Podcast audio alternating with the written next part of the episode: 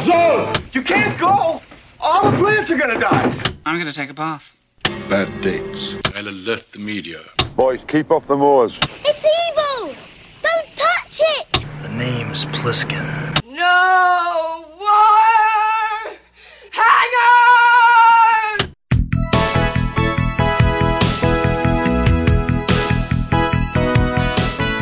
Welcome to Vintage Video, where we're rewatching the 80s so you don't have to. We'll be reviewing every major film release of the 1980s in chronological order, overanalyzing what you've seen and spoiling what you haven't. I'm Patrick O'Reilly, I'm Jesse Bayless. And I'm Richard Wells. and today we're discussing Wolfen, released July 24th, 1981. It was written by David Eyre and Michael Wadleigh, based on a novel by Whitley Strieber, and uncredited work from Eric Roth, directed by Wadleigh, and uncredited work from John D. Hancock, and released by Warner Brothers with uncredited. No, there's.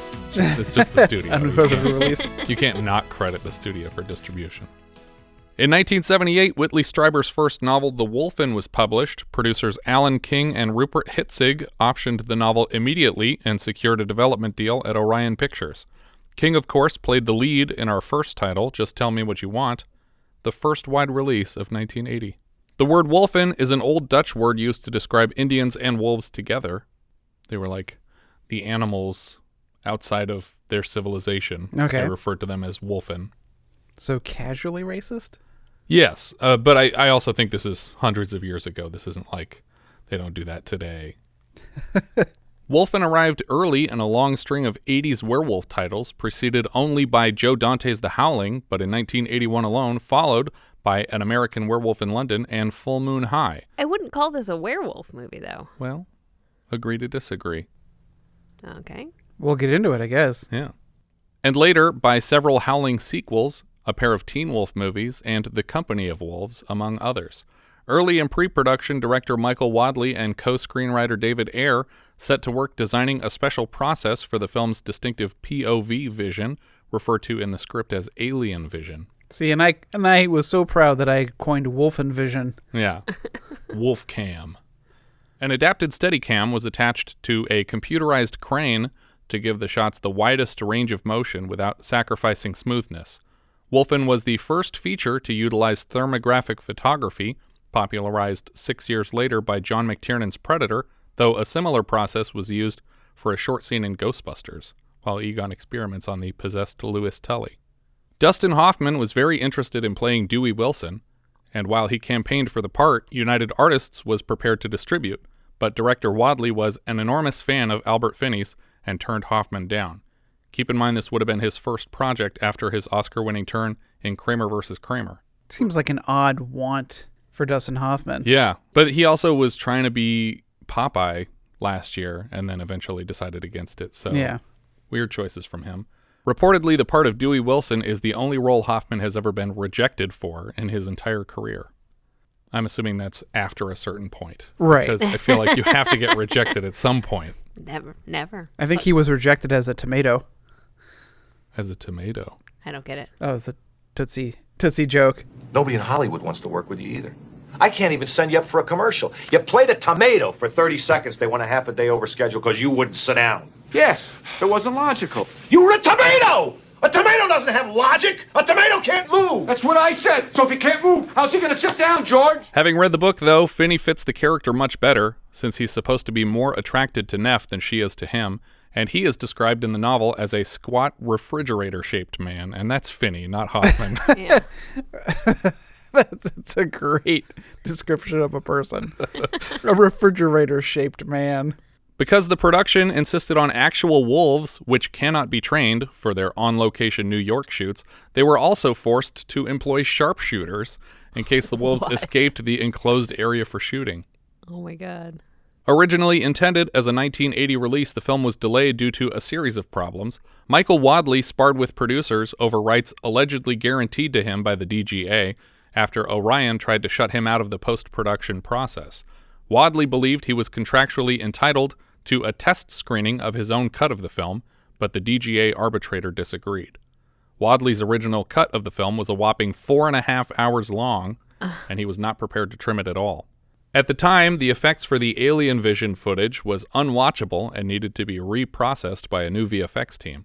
Wadleigh reluctantly cut almost two hours from the film's runtime, but it wasn't enough for Orion. I can't even imagine what you would put in a four-hour cut of this. We'll talk about some of the stuff, but not enough to make up two hours of I missing mean, footage. I honestly thought it was a little long as it was. Yeah.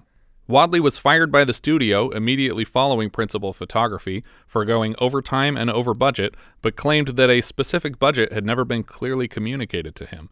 Evidently, those two hours included an introduction in the 17th century to establish the long history of the Wolfen legend. I'm going to stand by the idea that n- no director or producer ever in the history of any movie ever made was not given a budget. Yeah. Like ever it's just not it's just not possible. Nobody will never not give you a budget. yeah, it, but I can imagine someone like, oh, they forgot to mention the budget in that meeting. That means I could spend infinity dollars. Yeah. We heard a similar situation with the production of Death Hunt early this Yeah, season. But in that case, Raymond Chow and Albert Ruddy were successful in removing Robert Aldrich as the director and replacing him with Peter Hunt. In the case of Wolfen, producer Rupert Hitzig managed to helm some second unit work himself, but director John D. Hancock was brought on for significant reshoots. So they had to do reshoots Yeah, because they after trimming four hours. They yes, because you have to you have to have to attach make it the cohesive. shots to each other. Yeah, Oh, that's funny. I don't know. It's it's it's like willful ignorance though. Like you you're just purposefully For sure. not going to to ask so that you just get to do whatever you want. But like that's a recipe for Never working again. Yeah. Which this guy didn't really. Well, and and how long was the script? Long. I, I don't. I, I wouldn't even go- have gotten that far with a script that long. Yeah. Because of DGA intervention, Wadleigh retains his screen credit, though he has made his disappointment with the final product known because so many of his other storylines were cut. Alongside all of these problems, an actor strike caused further production delays, pushing the film an additional month to its final release date, July 24th, 1981. Wolfen would be the last film released theatrically in Megasound, which, as we discussed in our Outland review, was developed to enhance the theatrical experience by blasting low frequency vibrations through the theater to coincide with thuds, crashes, and explosions on screen, but which, in some cases, had caused actual structural damage to the theater. Despite decent reviews, Wolfen grossed a mere 10.6 million on a budget of 17, landing it in Rolling Stone's Big Bucks Big Losers list for the year. Earlier this season, we mentioned a double feature of Blowout and Zorro the Gay Blade on a marquee in the recent Joker film. This film, released the same day, also appears in Joker in the form of a poster in the background. We open with a pan across the New York skyline that settles on the Brooklyn Bridge. As we move in closer, we see Edward James Olmos as Native American Eddie Holt swinging a bull roarer in a circle over his head. We get aerial footage of the South Bronx completely demolished. There's one building per square block, and the rest is just piles of rubble. We've seen the same neighborhood photographed earlier in Night of the Juggler. We hear the echoing countdown of another imminent demolition, and we see a building collapse. The neighborhood was compared at the time to London in the wake of the Blitz, which we just saw recently in Eye of the Needle. it was funny when we when I was watching this. I was like, "Oh, this does look just like Night of the Juggler," and I was like, "Why was there an entire section of you know of the Bronx that's just a pile of rubble?" The was so- Vanderveers. You got to blame the Vanderveers. well, it was fascinating. I just started. I just started reading articles about it, and I'm like, this whole like section of the city just burned to the ground. Yeah. you know, and they stopped. They stopped like putting out the fires and just let these buildings burn to the ground 'Cause and it let was people just the- live in the these poorest horrible people in the town, conditions yeah. and they wanted them out mm-hmm. In center frame of this demolished city block, we see a burnt down church, which was built and burnt down for the production. oh the church was It- yeah, they built it for the film. well i thought that I, I, th- I thought it was a really lucky find if they had scouted a burnt Yeah. down church like that i'm Yeah. like this is perfect but We- also terrifying to film in Right, exactly.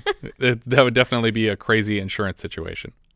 We flash into a non human POV looking up through the open ceiling of the church at helicopters passing overhead, and the colors are all distorted. Outside the church, the same POV watches as men in three piece suits perform a groundbreaking ceremony across the street. The man holding the shovel and kicking off the ceremony is Mr. Chris Vanderveer, and he is applauded. That night, we see Vanderveer and his wife Pauline in the back of a limousine. He asks his driver to take them to Battery Park on the way to their penthouse. In the front seat of the limousine, the driver has multiple monitors bearing the logo of ESS, which stands for Executive Surveillance Systems. The driver contacts ESS by radio to request a new route for his client, and a whole team of specialists in a control room put together a safe route to relay back to the driver. Mrs. Vanderveer takes a quick snort of coke and rolls down her window. As the limousine crosses a bridge, we see Olmos's Eddie Holt again, silhouetted in the headlights, running across the street. He climbs the framework of the bridge and throws a glass bottle at the side of the limousine as it passes. The Vanderveers are startled, but continue on, exiting the vehicle in Battery Park to approach a series of shimmering wind chimes. Their dog, a white borzoi, wanders around the park with them and seems upset by something. You could call it a Russian wolfhound if you don't want to say borzoi. I'm going to do that. Or maybe I won't. Who knows? We'll find out. You can put both these in here. They stop to read a plaque. A replica of the first windmill in America, a Dutch horizontal mill erected on this site in 1625 by Peter Vanderveer, who I think we would have seen in that four and a half hour version of the movie. Er- Erecting a, a windmill. Yeah, hi- the ancestor specifically probably building a windmill that looked like this. oh, okay. The camera tilts up the windmill replica, which has canvas sails and rotates clockwise on an axle. Chris Vanderveer disappears behind it, and his wife starts to call for him. The wind the the wind chimes that are around this thing are really cool though. Yeah, Yeah. They're because they're not um hanging like that like you would think of wind chimes like uh you know dangling from some structure. They're they're like little rods that are coming up from the ground that are grouped together. So when the wind blows these really long, you know, tenuous rods together, they're they're making chiming sounds. They're they're really awesome. yeah, they almost look like they're sprouting up out of the ground. Yeah. And and uh, you know not just the wind, but I think uh, the woman uh, Pauline is sort of Pa- Pauline like yeah Wiping runs her them, hand yeah. through them and it makes this great sound. Chris Vanderveer disappears behind the windmill, and his wife starts to call for him. Chris's driver slash bodyguard seems worried by his sudden disappearance until Chris lunges out of the replica, somehow perfectly emulating a wolf snarl. You scared me. We see a bright full moon, but then it is suddenly discolored again, and we are in that alien POV. It looks like the colors are reversed negative to positive, but only some of them somehow. It's not a straight negative image, but the sky is still black, so maybe this is day for night also. The POV circles the park, and the Russian wolfhound makes a run for it. The bodyguard walks over a grate, and the POV watches him from underneath. He recognizes too late that he's being watched, and he goes for his gun, but before he can get a shot off, he's hit by a second creature from the side who seems to bite his arm completely off at the wrist. And that's when the attack comes, not from the front, but from the side.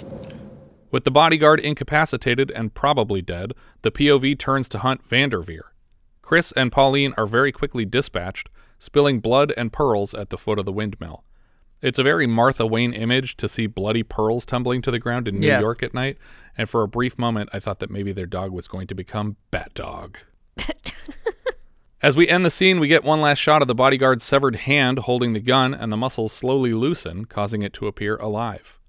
We cut to the apartment of Dewey Wilson, as played by Albert Finney. He wakes in the dark, and we see him jogging along a sidewalk for a bit before picking up groceries at a local liquor store. He gets a page and calls a number from a payphone.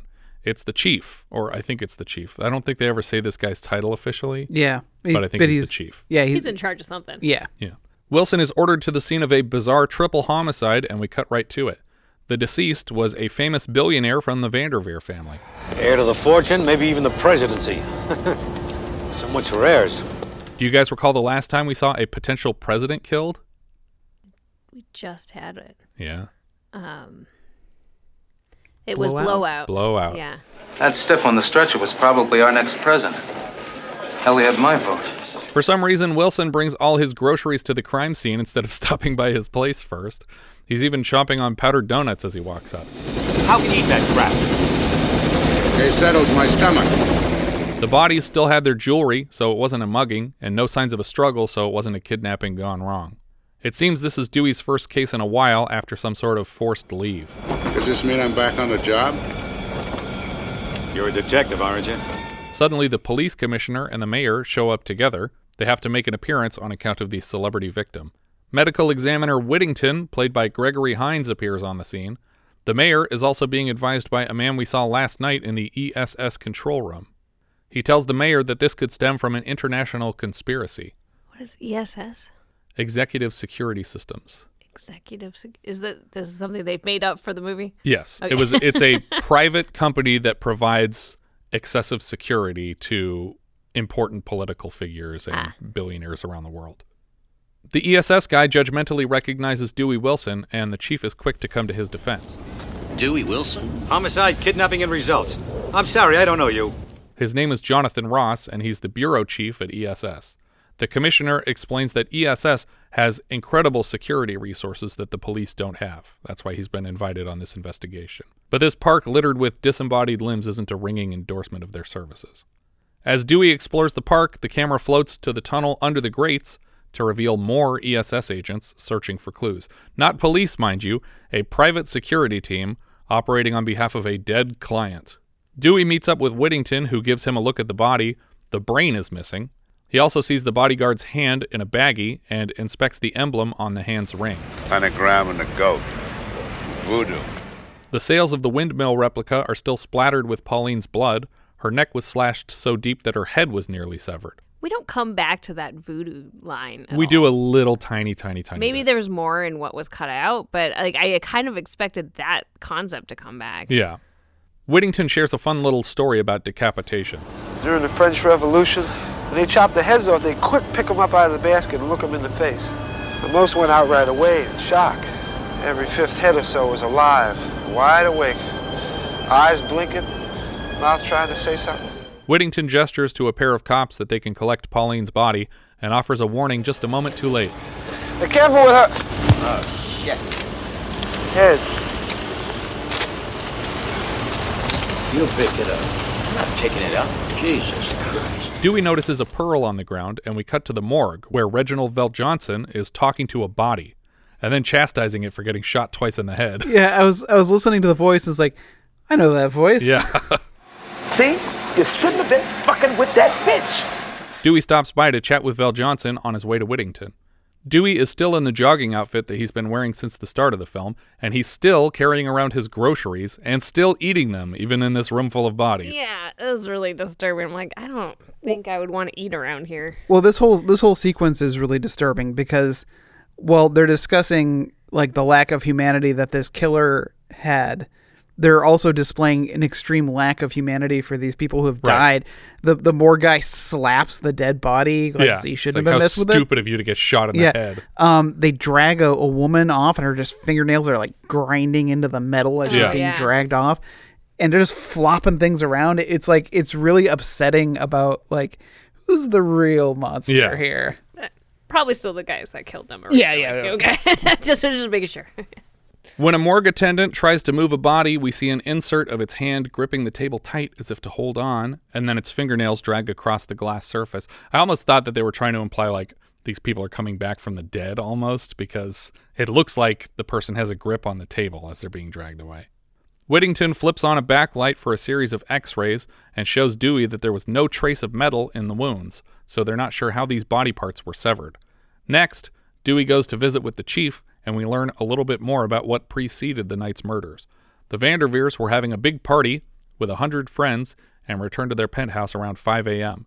Dewey has determined that the driver slash bodyguard was Haitian, and another detective confirms that he was excessively qualified. Ex-Papa Doc Secret Police, Tonton Macoute. Papa Doc being a reference to Francois Duvalier, the former president of Haiti, who assembled a hit squad called the Tonton Macoute to dispose of any political rivals. They were so good at their work that people were scared to criticize Duvalier even in private, assuming he was using voodoo magic to surveil them. Mm. Do you guys recall the last time we saw someone kill a Tauntaun? I don't know, Richard. What do you think? Uh, I I know. What is it? Uh, Empire Strikes Back. That's right. I mean, yeah. I mean, okay. I was gonna say like, no, it, would, it died from exhaustion, but no, the Wampa killed killed the other one. Right. So so someone killed it. It just wasn't Luke. They start to explore potentially political enemies of the Vanderveers. Unfortunately, being a billionaire involves a lot of international business. The family's got interest on every continent. Funding a government overthrow. Putting a mine in some holy ground. moving a town. Real friend of the third world. International terrorism, huh? I wanted him to point to Antarctica and be Yeah. like, penguin rape? It's like, gee, what? Is that a business? We cut to the control room of ESS just as Jonathan Ross arrives for work. Scrolling through a lot of tapes from their archive, they find footage of Vanderveer's niece, and Ross demands she be brought in for questioning.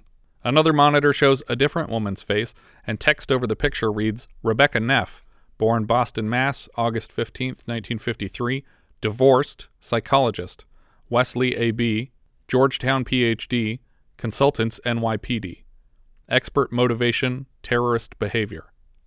In the book, Neff is simply another detective working the case with Dewey. She's not divorced either, and her husband is a corrupt vice detective. The freeze frame of Rebecca's face unpauses and she lectures a crowd on the dangers of billionaire kidnappings around the globe. Ross demands she be brought in and put on this case. Apparently, this company is like in charge of the NYPD now because they can make demands like Right. call the police and tell them to bring this girl in for questioning and have this person brought in and assigned to this investigation. We cut right to Rebecca Neff meeting with Warren. He assigns her as a partner to Dewey. I didn't know he was back. I thought he retired, disabled, mental. He had a lot of family problems. He started to drink a little too much. He, uh, police work piled up on him. He's, he's a good man. You'll like him. The chief mentions that Vanderveer's niece is being held for questioning and that she's connected to the Weather Underground, which we've discussed earlier in films like Nighthawks, The Kidnapping of the President, and Small Circle of Friends. Warren invites Neff to test her new machine on the niece. We cut right to Dewey and Neff at a hot dog stand, and he asks what kind of terrible things the international gang leaders are doing to each other now. She spouts a few off the top of her head and ends with the Uno Mondo, who cut off their enemies' genitals. The cock and balls, they stuffed them in their victim's mouth. just as Dewey pushes a hot dog into his face. He shows her some of the crime scene photos and asks if anyone on the global stage is collecting the brains of their enemies.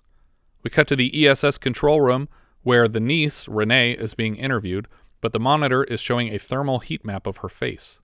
The purpose of this thermal camera is apparently to detect if she is lying, and she seems to think it would be illegal to use a lie detector on her, but I think it would only be inadmissible in court, which does beg the question why are we doing this? Dewey is fascinated by the technology and suggests we should be using it on politicians. When Neff asks Renee about her potential involvement in the murder of Chris and Pauline Vanderveer, her response shocks Warren, even though she's clearly lying. It wasn't a murder, Rebecca. It wasn't a murder, Rebecca. It was an execution. Jesus Christ. It was an execution. It wasn't a murder, Rebecca. It was an execution.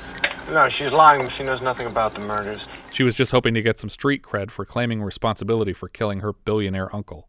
We hard cut to the alien POV again. We're in the South Bronx, and a man is trying to buy drugs with a necklace. After a successful purchase, we follow the customer into the demolished interior of a large brick building.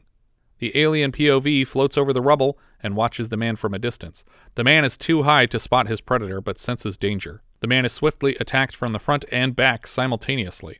His throat is instantly slashed open, and he is quickly dragged in the alien POV back to the shadows of the demolished building. But see, this this is a bad move because if he is high on drugs, eating him Would get them high? Yeah. Maybe that's why they did it. I want a taste of that. See, at this point, I'd never seen this movie. I, I'm sure. Same. uh, yeah, Yeah, I hadn't. Um, I thought that this was going to be a straight up werewolf movie. Yeah. Yeah. And and I'm thinking, oh, okay, so so far these these werewolves have been kind of careful and methodical. But I, I was for sure thinking like, okay, so now they've eaten a drug addict who's strung out, and now he, this wolf is gonna go like go off on a crazy drug induced rampage and kind of like Yeah. and kind of like bring everything out into the open. Nah, didn't happen. I was so excited for it though. Yeah. A bloody chunk of something is tossed aside as the monster feeds on his body, so maybe this is something to do with the drugs that he was taking. That night, Neff strolls into Dewey's office and is disappointed by the lack of pornography taped to the walls. He tells her flat out that he doubts this case involves terrorism in any way. He points out how strange it is that no one's taking credit for the kill aside from the niece today. The whole point of a high profile murder is to send a message. Even knowing how the rest of the film goes, I also think it's weird that no organization has claimed responsibility just for the chance to broadcast some demands on a very public stage. Dewey offers to pour her a shot, and she accepts. She asks why he decided to be a cop. Well, I like to kill. It's a habit I picked up, and it's, uh, it's, it's hard to shake. killed anyone lately? Well, I tried to kill a rabbit this morning, but it went down a hole. What do you make of that? Well, something sexual, I suppose. I don't get it. I don't either. Yeah, I, I guess this is supposed to be them flirting. Yeah, the beginning hints of a flirtation. Oh. She stands to leave and he offers her a ride home, but she refuses this time. Back in the alien POV, we see another building being demolished with a wrecking ball and tractors. As they clear the debris, they find the remains of the guy who bought drugs in the previous scene. The alien POV scampers away to the burnt down church for cover. Dewey and Neff head together to the Vanderveer building. Dewey gets a page while exploring Chris Vanderveer's office and calls out on the desk phone. While the phone is still ringing, Dewey asks Vanderveer's assistant what this architecture model is in the center of the room. Mr. Vanderveer's real estate project. Groundbreaking ceremony was Saturday. Uh, There's a weird ADR over the day of the week that he says. Oh, yeah, and it kind of makes that. it kind of makes me wonder what he said originally that they had to dub over. Well, apparently, a lot of John D. Hancock's work on the film was ADR fixes for various details. so Okay.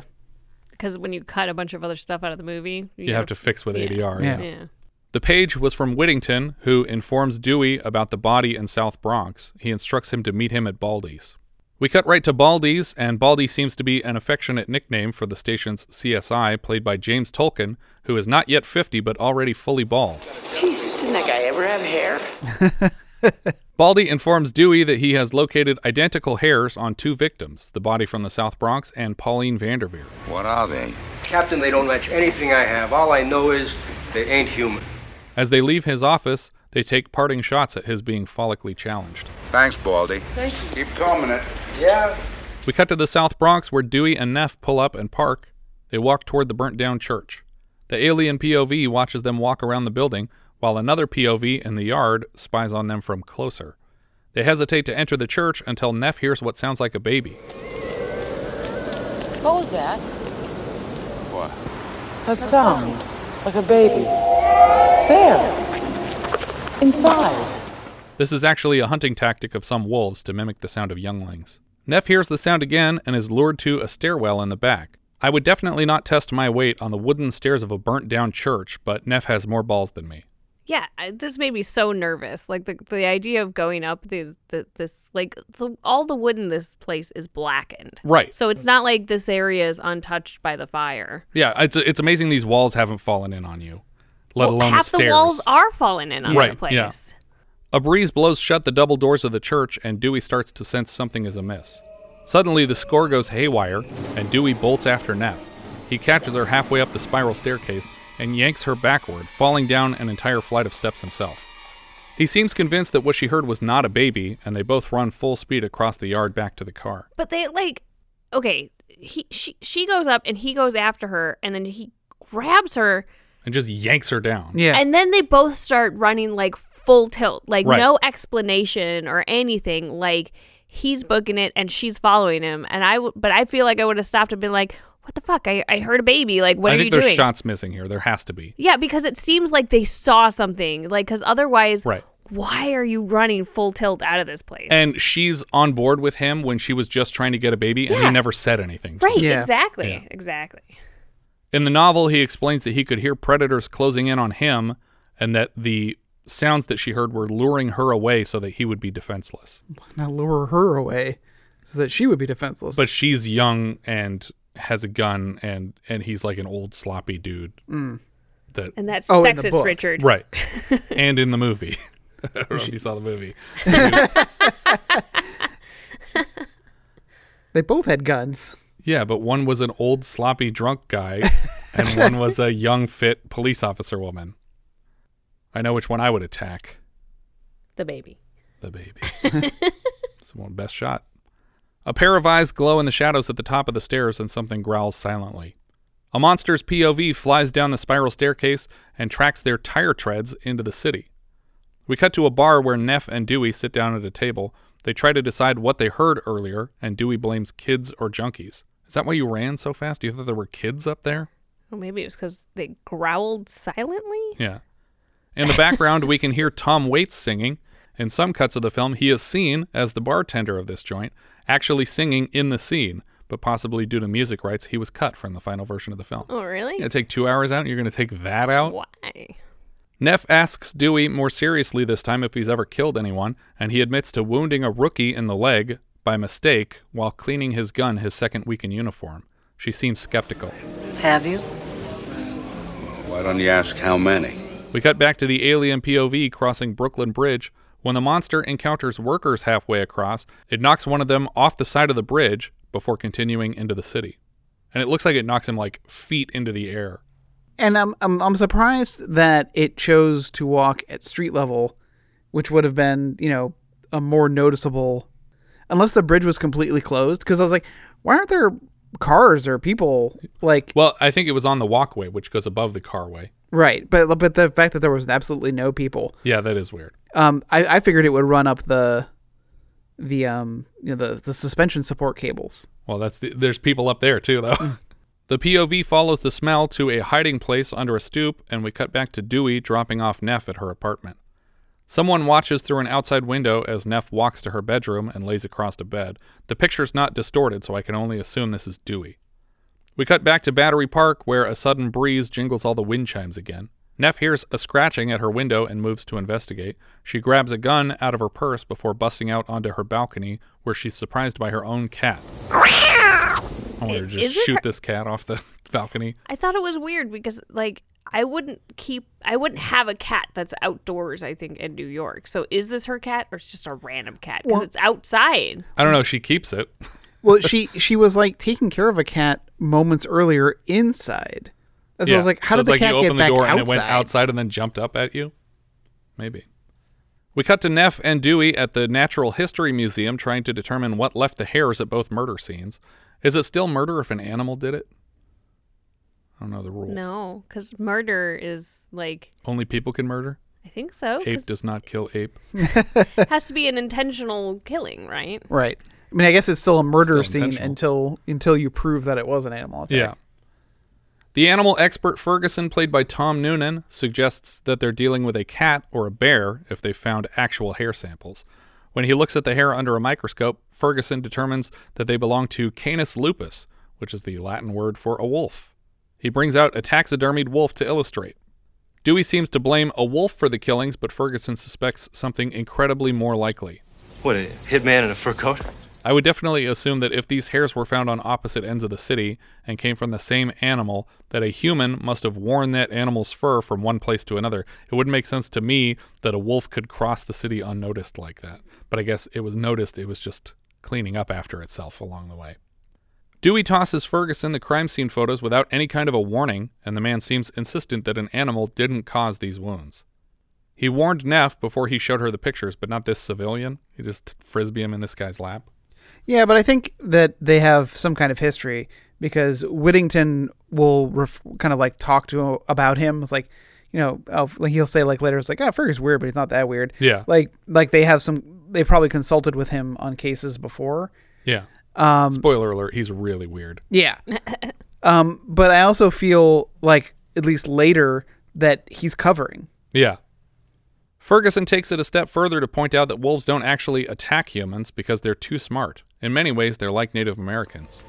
Wolves and Indians evolved and were destroyed simultaneously. Their societies are practically one and the same. They're tribal, they, they look out for their own, they don't overpopulate, and they're superb hunters. But wolves do attack humans. There's plenty of recorded instances of wolves attacking humans. I looked it up. Dewey begins pursuing the terrorist angle again and calls out NAM, the acronym for the Native American movement, and now it's Neff's turn to doubt someone's involvement. Dewey casts suspicion in the direction of one man in particular, Eddie Holt, played by Edward James Olmos earlier. He was a violent Native American rights activist in the 70s who, together with friends, blew up Federal Hall. $24 deed was in there. I like this joke, but Dewey doesn't even react to it. It's a reference to the legend, perhaps apocryphal, that the island of Manhattan was purchased from a local tribe for $24. So, like, they were going to go get the deed and then they'd own Manhattan. That's why they blew up Federal Hall. Do you recall the last time we had somebody named Eddie we suspected of being a wolf? Uh, humanoids from the deep? No. The Howling. Oh, okay. There you go. He tells her that Eddie went to prison because the explosion killed what Holt's community would call an apple. A conservative Indian, red on the outside, white inside. Dewey makes the call to question Eddie Holt, but unfortunately, he's working at the top of Brooklyn Bridge. Want to talk to him? Go on up. You want to wait? Mars over there. Here's where we learn that Albert Finney is a complete badass because he actually throws on a harness and walks the cable all the way to the top of the Brooklyn Bridge where these Native Americans are doing ironwork. Man, I would do that if I got the chance to do that. I would not. it's a dizzying height, and the scene is incredible, and you'll never see anything like it again because they would never risk an actor's life sending them up here for this shit ever again. It's going to be green screen forever. They, Yeah. they Yeah. won't even let an actor go outside ever again. Yeah. Um, I do like the concept of Albert Finney like just being like, I'm old. Like, I just what? How are how many opportunities am I going to have to do something crazy? And apparently, he, uh, from people that worked on the set, said that he was basically drunk day in day out for the entire shoot. Nice. Um, but that Okay, well that that, that makes that stuff like a lot more yeah, it makes it scarier for the people making it, but it makes it less scary for him. But it was it was neat because I, I uh, listened to an interview where um, he talked about how they would be like, "How is he going to pull this shot off? He's completely wasted. There's it doesn't make any sense." And then they'd say action, and he would just go up, read the line perfect, just exactly what you wanted, and then he'd be drunk again in between takes, and they come back, "Can you just do one more?" Perfect take again. It's just like, you know, Th- that's a professional. yeah, pro- professional drunk. High functioning alcoholism. As Dewey interrogates Holt, it becomes clear that Holt isn't attached to the cabling up here. Holt starts to tease Dewey by explaining that he can shapeshift into whatever he wants. Oh, yeah? Turn ourselves into a different animal. One night a salmon, next night a deer. Or a wolf? Sure. He removes Dewey's buckle so that he's standing here unattached to the safety harness. Or an eagle. He urges Dewey to spread his wings and fly from here. Holt disappears around a corner and Dewey buckles himself back in. Back at ESS, we learn from Neff's research that Holt installed some communication technology for their offices. She also confirms that he crossed paths with the Vanderveers moments before their death, though I'm not sure how they could possibly know this, because all he did was throw a bottle at a passing limousine and they didn't even stop to look around. Well, unless this is more footage that was cut. Yeah, maybe. Apparently, he spends a lot of his time on these bridges. The ESS people watch him with their night vision, and he just sits there. So they saw him. Yeah, but that night they wouldn't have seen him because there were there were people in a control room and there were people driving. But they're saying that he's up there all the time. Yeah, but I, you know, I guess they, they, why couldn't maybe the people in the control room saw him if they watch it, this bridge all the time? Apparently, The only reason I don't think that's the case is because wouldn't they radio to the limo driver and say, "Hey, that crazy Native American no, guy because he's is there all the time. But if he's going to throw something at the car, like what if it was a grenade? This guy has a history of blowing up federal buildings. But did they have dedicated resources just to watching him? To watching Eddie? Yeah. I don't know. I, I got the impression that they've noticed him on this bridge other times when they were in Battery Park or other Mm. places. But why would they be looking at the bridge if he's in Battery Park? I don't know. Talking to ancestors. He didn't uh, come any nearer to the battery. Not that anybody saw. Maybe they didn't recognize him. Back in his office, Dewey looks over all the details of the case. He taps one of Pauline's pearls against a drawing of the burnt down church, and he has flashbacks to the location.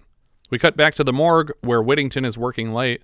Dewey surprises him by jabbing him in the side when he's looking into a microscope. Whittington shares some observations about the more recent victims from South Bronx. All of the organs left in the body were diseased in some way, cancerous. All the wounds are very similar as well. Whittington thinks the flesh wasn't cut but torn. What, like teeth? Very sharp teeth. But like they already said that they didn't think that these wounds could be made from an animal. No, that was just Ferguson saying an animal wouldn't do this. Not that it couldn't.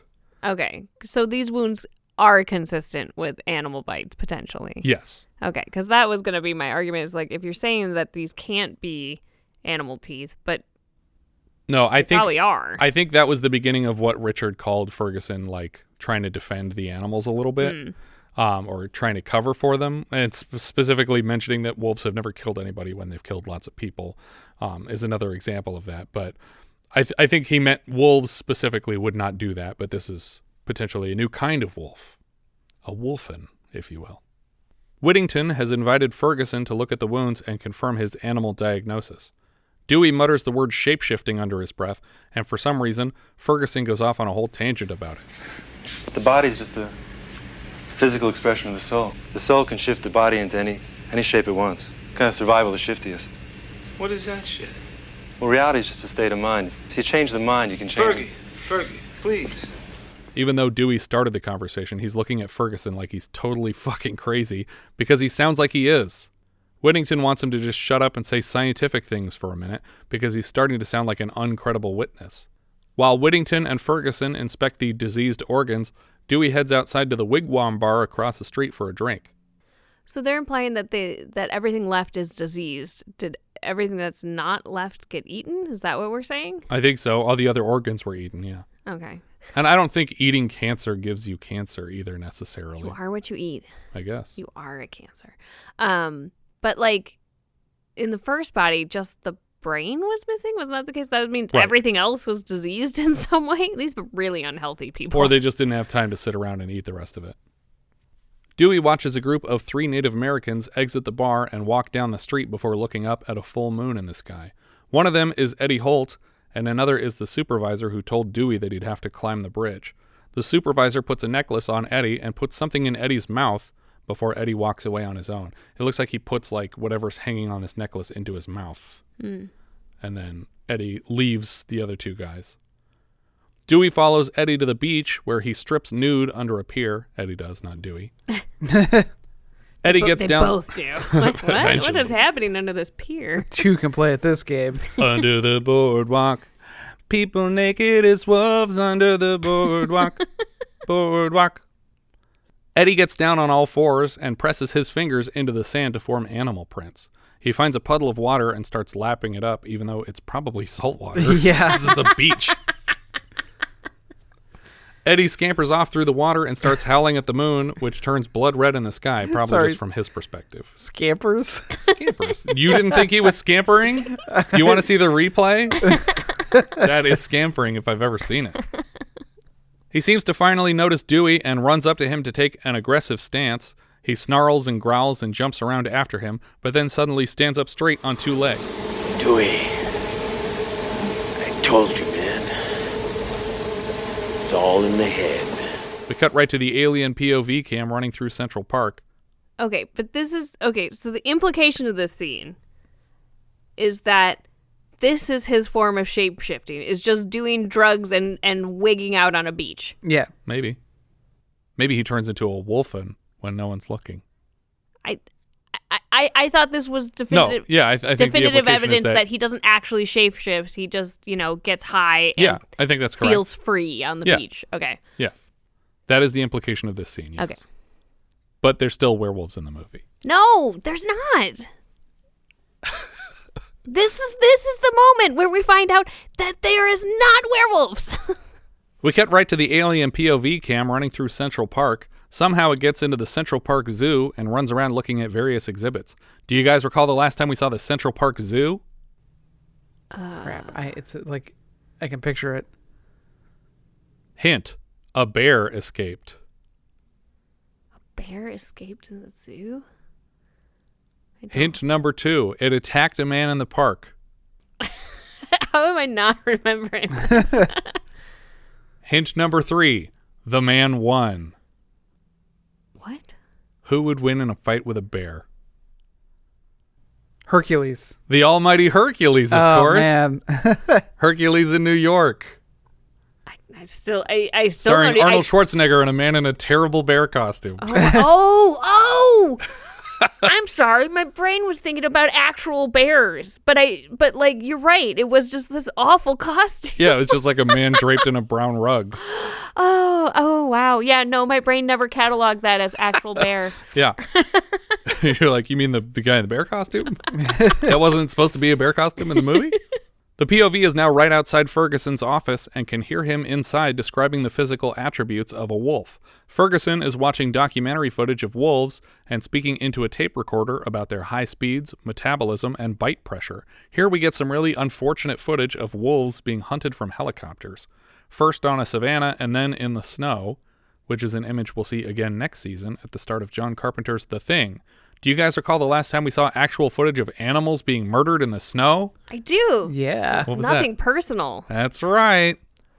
Clubbing baby seals, keeping it real. But for some reason, this movie doesn't make it to the bottom of my list like that No. one did.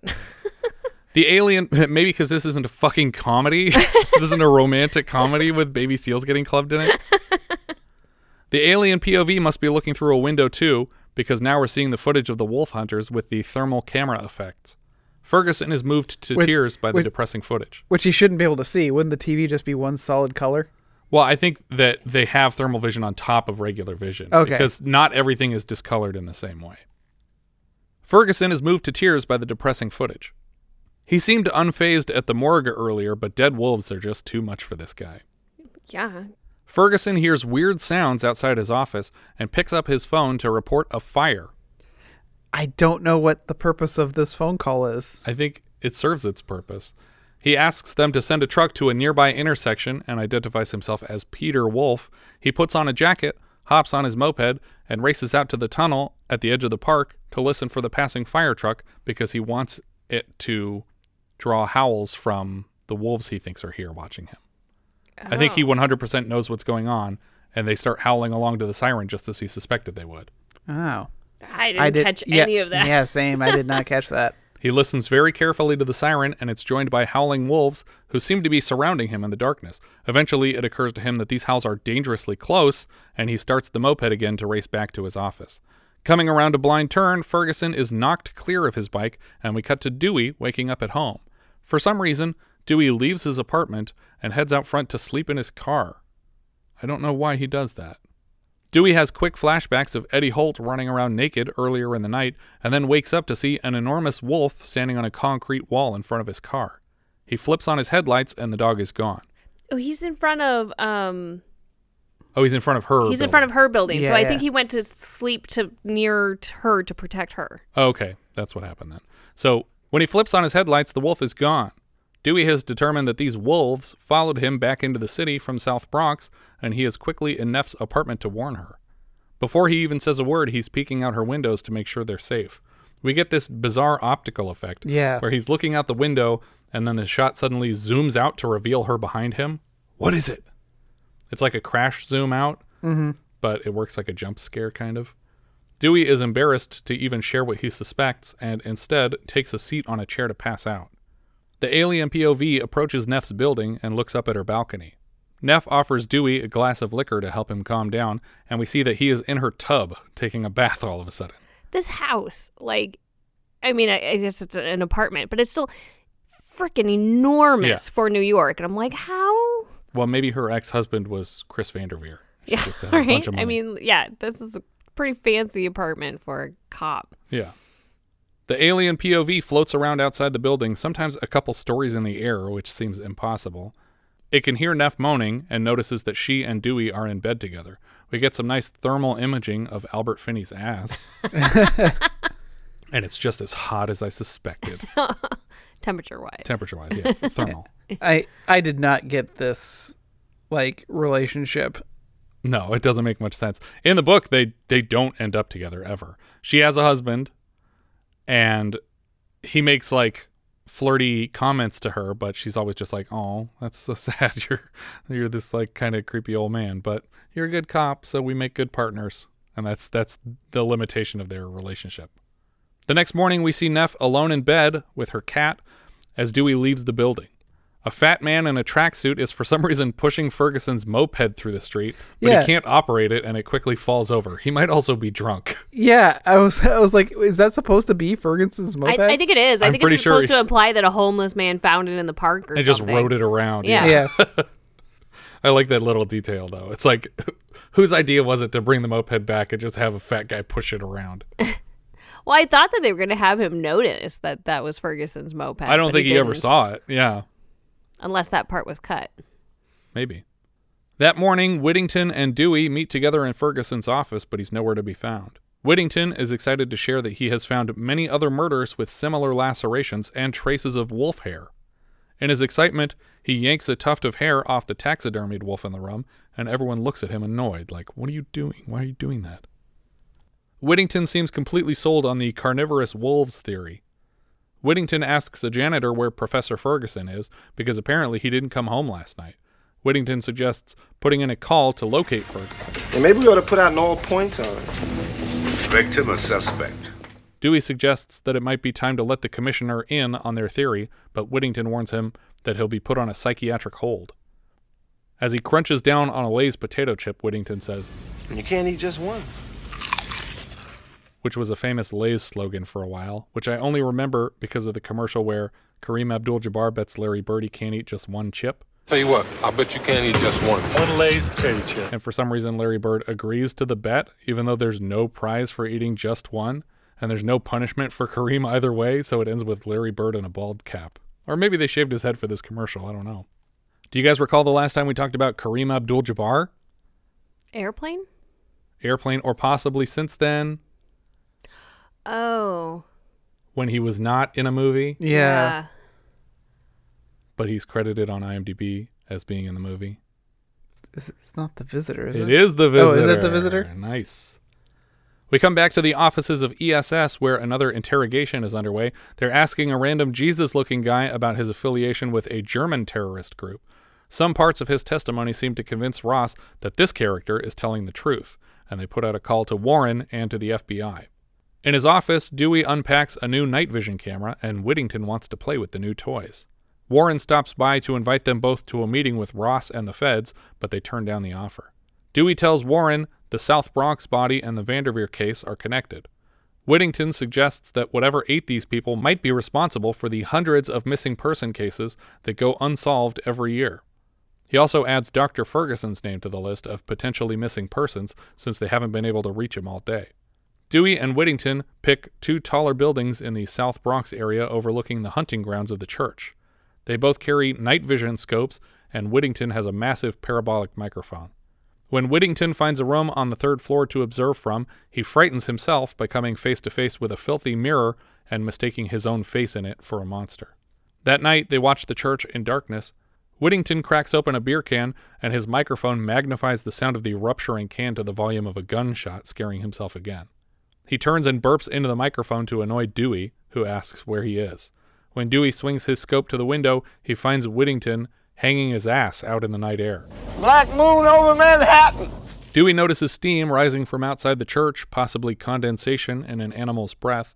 Dewey approaches the church on foot, and Whittington asks him what the hell he thinks he's doing. I'm curious too. Yeah. 'cause I thought the whole point was to stay over here where it's safe. As Dewey explores the church, Whittington thinks he hears footsteps behind him in his own building, but then thinks nothing of it. Like, whatever, there's not like murderers here. Dewey opens a closet in his search, and it's inexplicably full of birds. I don't understand why. You don't keep birds in your closet? No, not anymore. Not since the incident. Do you remember the last time we opened a door that shouldn't have birds behind it and a bird flew out?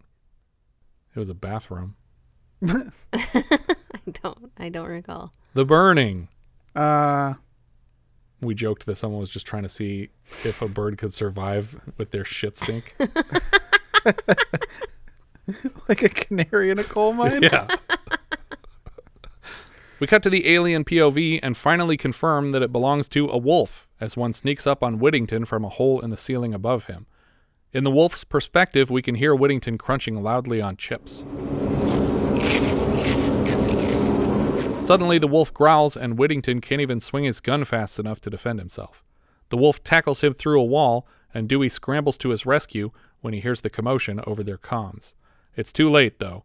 Dewey fires shots into the shadows of the building, and as he continues moving across the third floor, Whittington's corpse is somehow dropped on him from above. Dewey inspects the body first, where I would just be emptying my clip into the ceiling that the monsters just dropped this body from. Whittington's neck is slashed open, and we hear the first official reuse of the Howie scream. Yeah.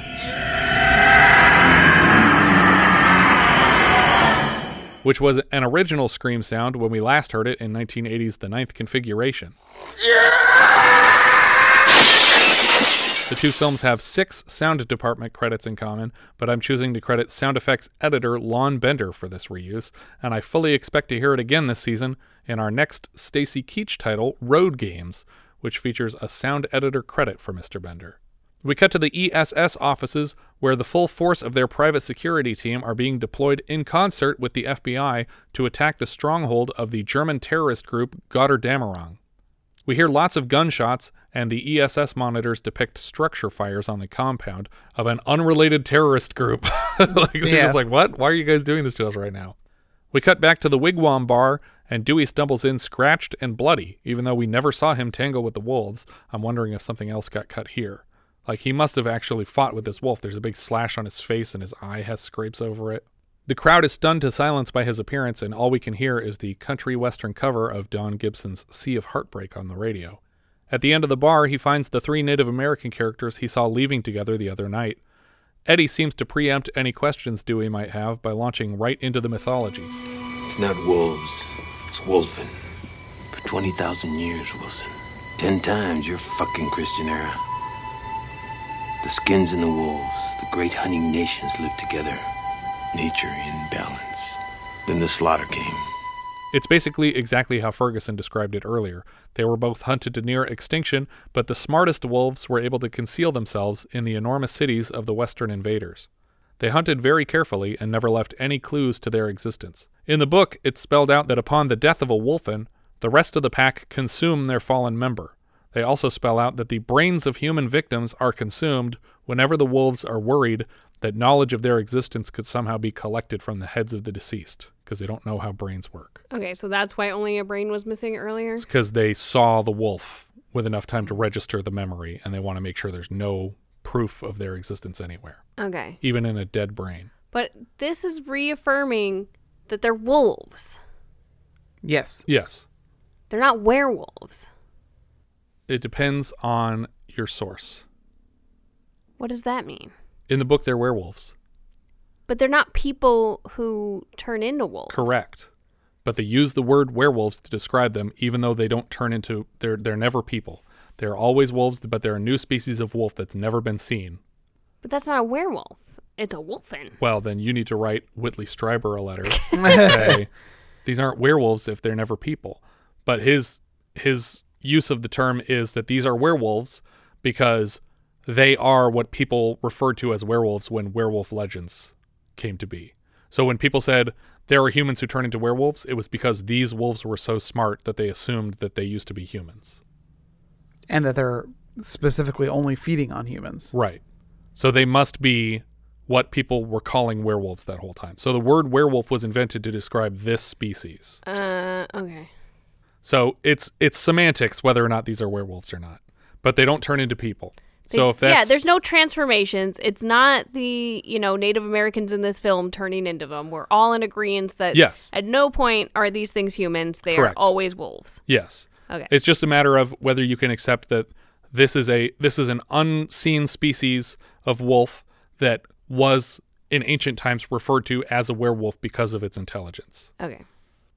It's only possible to read the minds of these wolves because there are several chapters of the book written from the wolf's perspective, where they actually refer to each other by their titles and they talk about the politics of their their pack and everything. It's actually pretty interesting. Suddenly, everyone in the bar is sharing their thoughts on wolf culture. Dewey argues in half sentence mutterings that they can't possibly consider these wolves civilized after all the killing.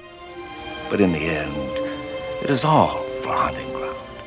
Eventually, the bar is filled with the sound of Native Americans emulating wolves, and we cut to Dewey on the verge of sleep somewhere else. We see his face duplicated dozens of times across the screen, and we realize we're seeing him in the reflective hanging blinds of Chris Vanderveer's office. He plays the wind chimes on Vanderveer's desk, and he picks up a silver hard hat and shovel from the groundbreaking ceremony. The chimes on the desk like match the ones that were in Battery Park Right. that they were playing with right because he died. designed that whole display, probably. Yeah, that makes sense. He puts together that the wolves saw Vanderveer at the site and followed him here to kill him and prevent the development on their hunting ground. Dewey watches an investor presentation of the planned development on a projector television, like the ones we've seen in Middle Age Crazy and The Visitor so far.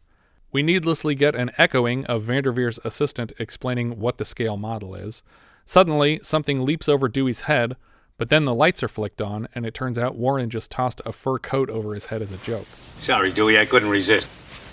There's your wolf. How did he know he was here? Like, I don't why know. did he show up here? How do people know he's here later? like, I don't understand why Yeah. people keep finding him in this room or how he got in here. There's no security in this building. Well, I mean, it's part of an ongoing investigation, he's a so they cop. might they might have access to things related to the murder. Well, if they did, then maybe he met with a security guard downstairs who led the cops up here. Hmm.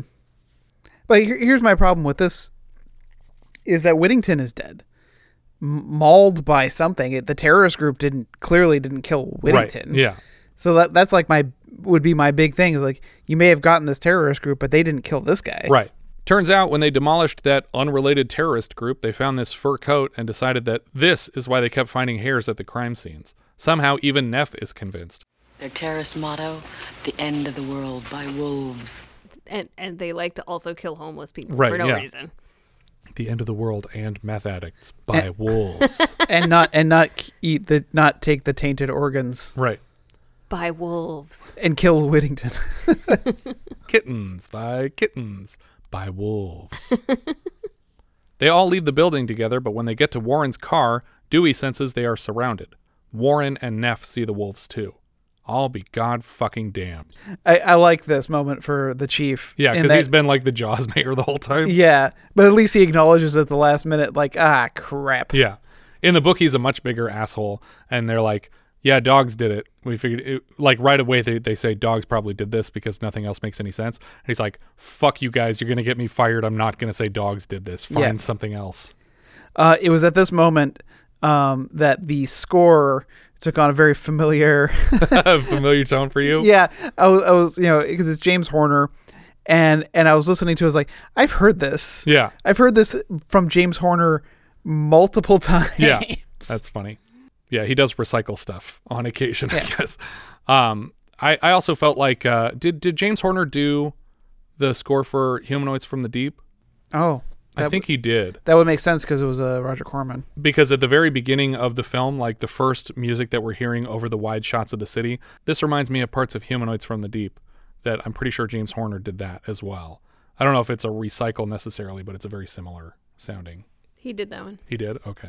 Because I remember in our Humanoids review comparing it to the House of Cards music Hmm. because it's just a bunch of like echoey horns and sort of like lazily, you know, I it's not the same composer as House of Cards, but Right. at the time I was like, this sounds really much like that to me. Some of the wolves here just look like painted dogs to me, but supposedly they're all legit wolves. One white wolf stands above them all at the top of the steps and bears some huge ass fangs, and it's really a beautiful creature. Yeah. But I feel like you don't get to see real fangs like this in a horror movie very Mhm. often. Dewey warns Warren not to run, but he does it anyway. He tries to whip out his gun, and his hand is quickly bitten off at the wrist, tossing a convenient splash of blood in Neff's face.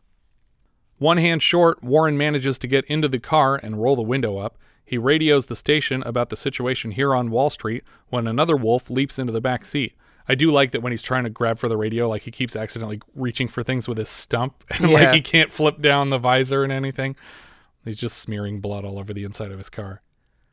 Warren dives out of the car to avoid the back seat wolf and is met by another who bites completely through his neck, lopping his head off. As his headless body falls to the ground, it somehow manages to pull the trigger of its gun, even though I thought he lost the hand with the gun. Maybe he picked it up again? Or maybe there was another gun in the car? Uh, or or was it the severed hand just starting to like go through spasms? Oh, maybe something like that. But it looks like there's a there's a Hmm. muzzle flash right near his hand as he's falling down without a head. But we see Warren's head roll to a stop in the street, and its mouth is opening and closing as if trying to speak, exactly how Whittington described the French decapitations at the start of the film. Dewey pulls Neff aside and fires his gun at Warren's car, inexplicably transforming it into a two-story fireball on the street.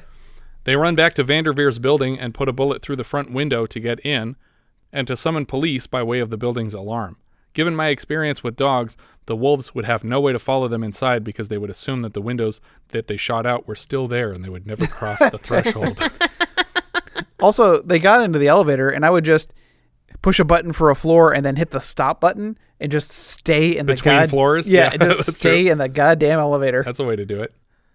Dewey and Neff get to the elevators and head up to the floor with Vanderveer's office. It's one of those elevators where it opens directly into the suite instead of on a hallway. They should have jammed the elevator open when they got to the top, like we saw in our Patreon review of Doomsday Machine, so nothing could follow them up here. I was worried that the wolves were just going to hop in the elevator and push a bunch Push a of buttons. button. just see the wolves in the elevator like the Blues Brothers, just sitting there quietly. oh, I was thinking like Buddy the Elf, just like Oh, no. wiping down all the buttons. Uh, and the Blues Brothers when they're just standing in the elevator and you see all the stuff going on outside, but it keeps just cutting to them standing perfectly still as the elevator's moving. Yeah. Cops arrive downstairs and find headless Warren in the street. Up in Vanderveer's office, Neff spots the reflection of a wolf on the wall of blinds, but it's not a reflection. She's actually looking between the blinds at a wolf outside the building somehow, maybe on a balcony. And then the wolf runs and dives through the window into the office. Then there are two, and then three. Even the white one's in here now. Dewey levels his gun at the albino wolf, and they have a short staring contest. Dewey then lowers his gun, dumps the bullets on the floor, and then walks to the scale model of Vanderveer's proposed development project. Dewey picks up the silver shovel and demolishes the model as if by doing this the project would simply be canceled. Yeah. The wolves all howl in approval, and then a crowd of cops bust into the office. Dewey shouts for them to hold their fire, but even after a flurry of shots, the wolves are gone. Ross from ESS is very confused by the scene. What the hell happened up here? Terrorists. I love that line. We see slow motion footage of the wolves running back to South Bronx and dissolve to Eddie and his bull roarer again. In Wolf POV, we arrive back at the church, up the stairs to the tower. The sun sets on New York, and we freeze frame at the top of Brooklyn Bridge as the Native Americans howl down to their wolf friends, and credits roll. That's Wolfen, ladies and gentlemen. In the book, there are no Indians or terrorists ever mentioned. And instead of land developers, the first two victims are cops. Also, where here they seem to win, at least in the short term, the book spells the fate of the Wolfen when Neff successfully kills the leaders of the pack and then shares the truth of the Wolfen with the world, ensuring their extinction. It's a much simpler story. Yeah. It's a much more depressing story too, I Yeah. guess. I mean I mean I guess the way you look at it like in that that they're gonna just continue killing. Right. And who are they going to kill? Just the poor people. So Yeah. it's not like it's a happy ending that the wolves got to stop the development. It's like, oh, now they can continue killing poor people. Great. That's the end of uh, that's the end of Wolfen. Um, I liked it. I don't think I like it as much as The Howling, but I liked it. Well, it's a very different movie from The Howling. Yeah. And and I don't even know if I would call it horror. Uh more than more than I guess thriller. Psychological or drama. Yeah. Um but yeah, thriller, I guess. Yeah. Yeah, because like because as we established, there are no there are no werewolves Yeah. or there's nothing supernatural going on. yeah it, it's Well, I guess they are it is- supernatural it's spiritual. I don't know. They're not because they're not is- natural, so they're they Yeah. are by definition supernatural. Yes, correct. but not supernatural in the traditional sense, I guess. Yeah. Uh, because it, it doesn't break any rules. of. Hypernatural. Yeah. Well, except I'm not clear in if they actually are disappearing wolves. Well, they seem are they to- spirits or are they actual just just regular wolves? Can they fly though? It seems like they can fly a little bit. I don't know. They're outside of a skyscraper and they jump through the window on the 30th floor. Well, I don't know the shape of the building. I'm assuming it's a vertical. It's just a big slide. They're just trying to get up and just going scurrying up. Perfect. Uh, or maybe they took another elevator and then got out to the balcony. I don't know. Who knows? You know what? I bet all of it's explained in the missing two hours. You know what I have to admit though is the cinematography is gorgeous throughout. Oh, yeah. Um, I love all the photography for this movie, and and including the Steadicam photography, which is obviously Garrett Brown again, who we had uh, just a couple movies back in in uh, Blowout, um, and who invented the Steadicam. So of course he's the best at it. But he actually gets like at the head of the film, he gets Steadicam photography credit on this one, um, and it's lovely. All, all the even the wolf POV stuff I feel like works really well. It's never so disorienting that I don't like the look of it. Yeah. Uh, my major criticism is just like the relationship between Neff and Dewey Wilson. I was like, eh, Yes. I didn't think that that was really necessary. Uh, and I mean, I guess Dewey is is somewhat changed by by this event, but it would be different if if he was still a cop and then this is what makes him retire. Right. But he was already semi-retired and then came back. Well, was he retired or was he like on suspension? Yeah, I, I, I honestly I think he was fired. I, I think I think that Oh, he was he was relieved of duty, uh, in some fashion. Because of his drinking. Yeah, and and then this brings him back, and I'm sure that this is going to cause him to not come back again. Right. Yeah. Like I, I feel like this is, it, it just seemed like a weird thing to bring him back, and then give him such a life changing case where he's gonna like need to reevaluate everything about him. It's, Yeah. It should this should have been his last case. In the book, it is his last case. Well, there you go. Because he dies. at the Oh, end. okay, well, that also helps. He's killed in the last scene with the wolf, and she's left to defend herself against the entire pack, basically. So Oh. she actually has a lot more agency in the book. Mm. Um, in this, she's kind of missing for the middle of it, and suddenly Whittington steps in to be his partner. Yeah. which is not the case in the book. Like, and and the character's name is Evans, the medical examiner in the book, and he's competent. He's good at his job, but he doesn't go so far beyond the scope of what a medical examiner is supposed to do, which is just look at bodies and tell you what it means. Not go Um, hunting. Yeah, he doesn't have to like go do a surveillance like thing. That that should have just been her for that scene, but then that wouldn't explain. Like, it wouldn't make sense for her to die in that mission and not come back at the end of the movie. Well, I, I like I like that I like the concept of being able to somewhat rationalize or not rationalize, but uh, negotiate of sorts with these wolves. Like, Yeah. you recognize that this is a gun, and you recognize the act of me disarming myself. Yeah. and and removing myself as a threat, versus oh they just kill him and she kills them, and then the end of the story. Yeah. In, in another interview, I think it was on the Projection Booth podcast, um, they speak with it's either uh, it's either Rupert uh, it's either Rupert Hitzig or uh, John D. Hancock who talks about the cut of the movie, the four and a half hour cut, and apparently a lot of it was like him going to conventions where people are showing off all this spy technology that he ends Huh. up just having in his office in one shot all of a sudden. That's true. But because they're trying he was trying to show how humans are artificially recreating all this technology that wolves just have built in they can hear really far distances they can see things at night they can move really fast stuff like that they can track scents and stuff like that um, because then when you have them in the wigwam bar one of them even says You got your technology, but you lost. You lost your senses. so now now you're what's being hunted but yeah I, I think the story still works even though it's clearly been chopped to pieces Right.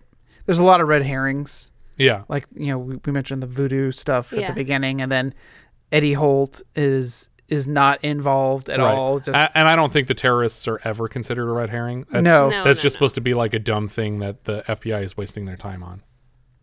I don't know if it's a waste of time. I, I think it's supposed to show why there's only two cops working on the actual wolf investigation. Right. Is because they're like everybody else is distracted with this thing that you knew from the beginning wasn't the case.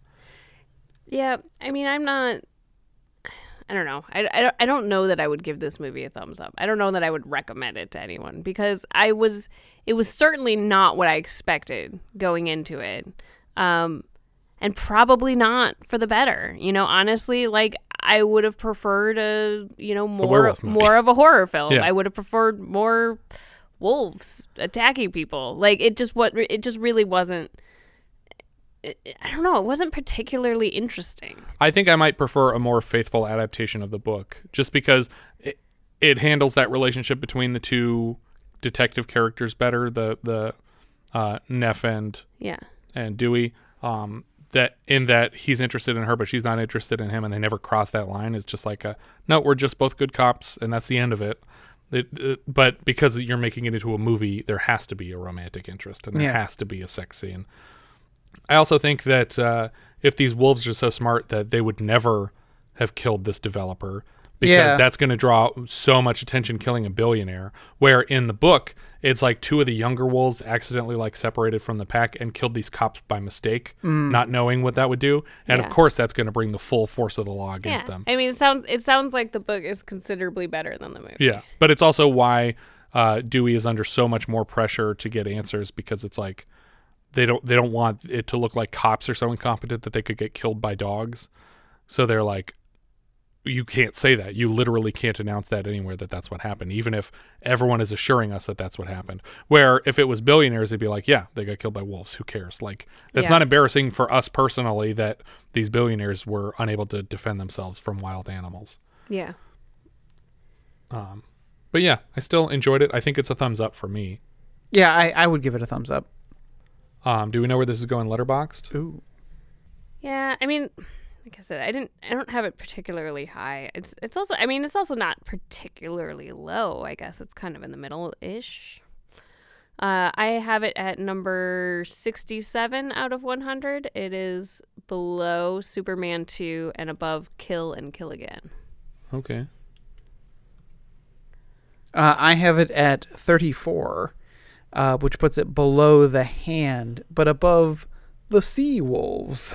So uh, it's got two movies in a row with severed hands, though, yeah. And and wolves. and two movies in a row with wolves. um, I actually also have it next to a severed hand movie, but it's right underneath Demonoid Messenger of Death, uh, which is in 48. So Wolfen is in 49, uh, which puts it just above the Monster Club. Our writer director was Michael Wadleigh. He's also credited as terrorist informer in this, so he might be the Jesus looking guy. Mm. This is also his only non documentary credit. Of his six director credits, for our Woodstock documentaries, including the 1970 documentary titled simply Woodstock. Do you guys recall the last time we saw the 1970 documentary titled simply Woodstock? Oh, yeah. What movie was that? Somebody had it memorized. If you could memorize every movie, why would you memorize that one? What if that was the only one you could memorize? Fan? What if it was the no, only not the movie that existed anymore? The. Shoot. The Omega Man.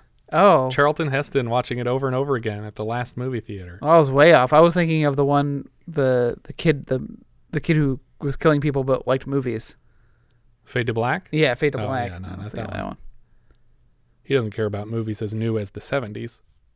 The uncredited director John D. Hancock also wrote and directed Let's Scare Jessica to Death, which is what this podcast would have been called if it was a horror only podcast.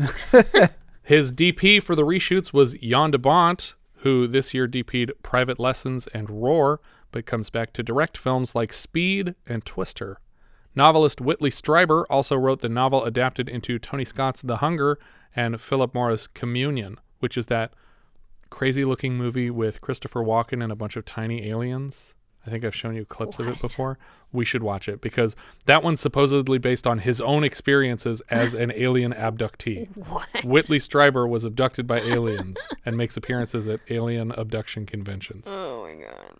Writer David Eyre previously wrote the screenplay for Cattle Annie and Little Britches. These were his only two credits. Uncredited writer Eric Roth, also uncredited on the script for The Drowning Pool and The Onion Field. He's credited on Airport 79. Later, he wrote Forrest Gump, The Postman, Horse Whisperer, The Insider, Ali, Munich, The Curious Case of Benjamin Button, aka Forrest Gump 2, the newest A Star is Born, Denis Villeneuve's Dune, and Scorsese's upcoming Killers of the Flower Moon. The music here was from James Horner, Craig Safan, or Safan, whose work we heard last year in Fade to Black and Die Laughing, had composed a full score which was thrown out completely 12 days before the film was to be delivered. James Horner was brought in at the last moment because of his work earlier this season on The Hand, and he put together a terrific score.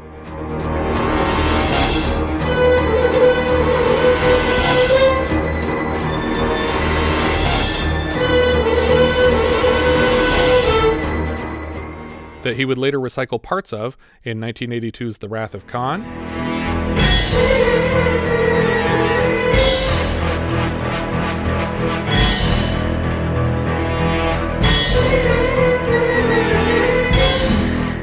And again later in James Cameron's Aliens.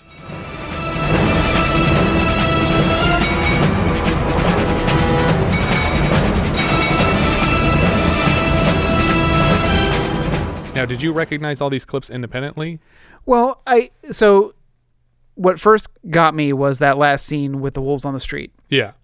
and I was like, "Oh man, this sounds like the the uh, Ripley driving the car music from Aliens." Yeah.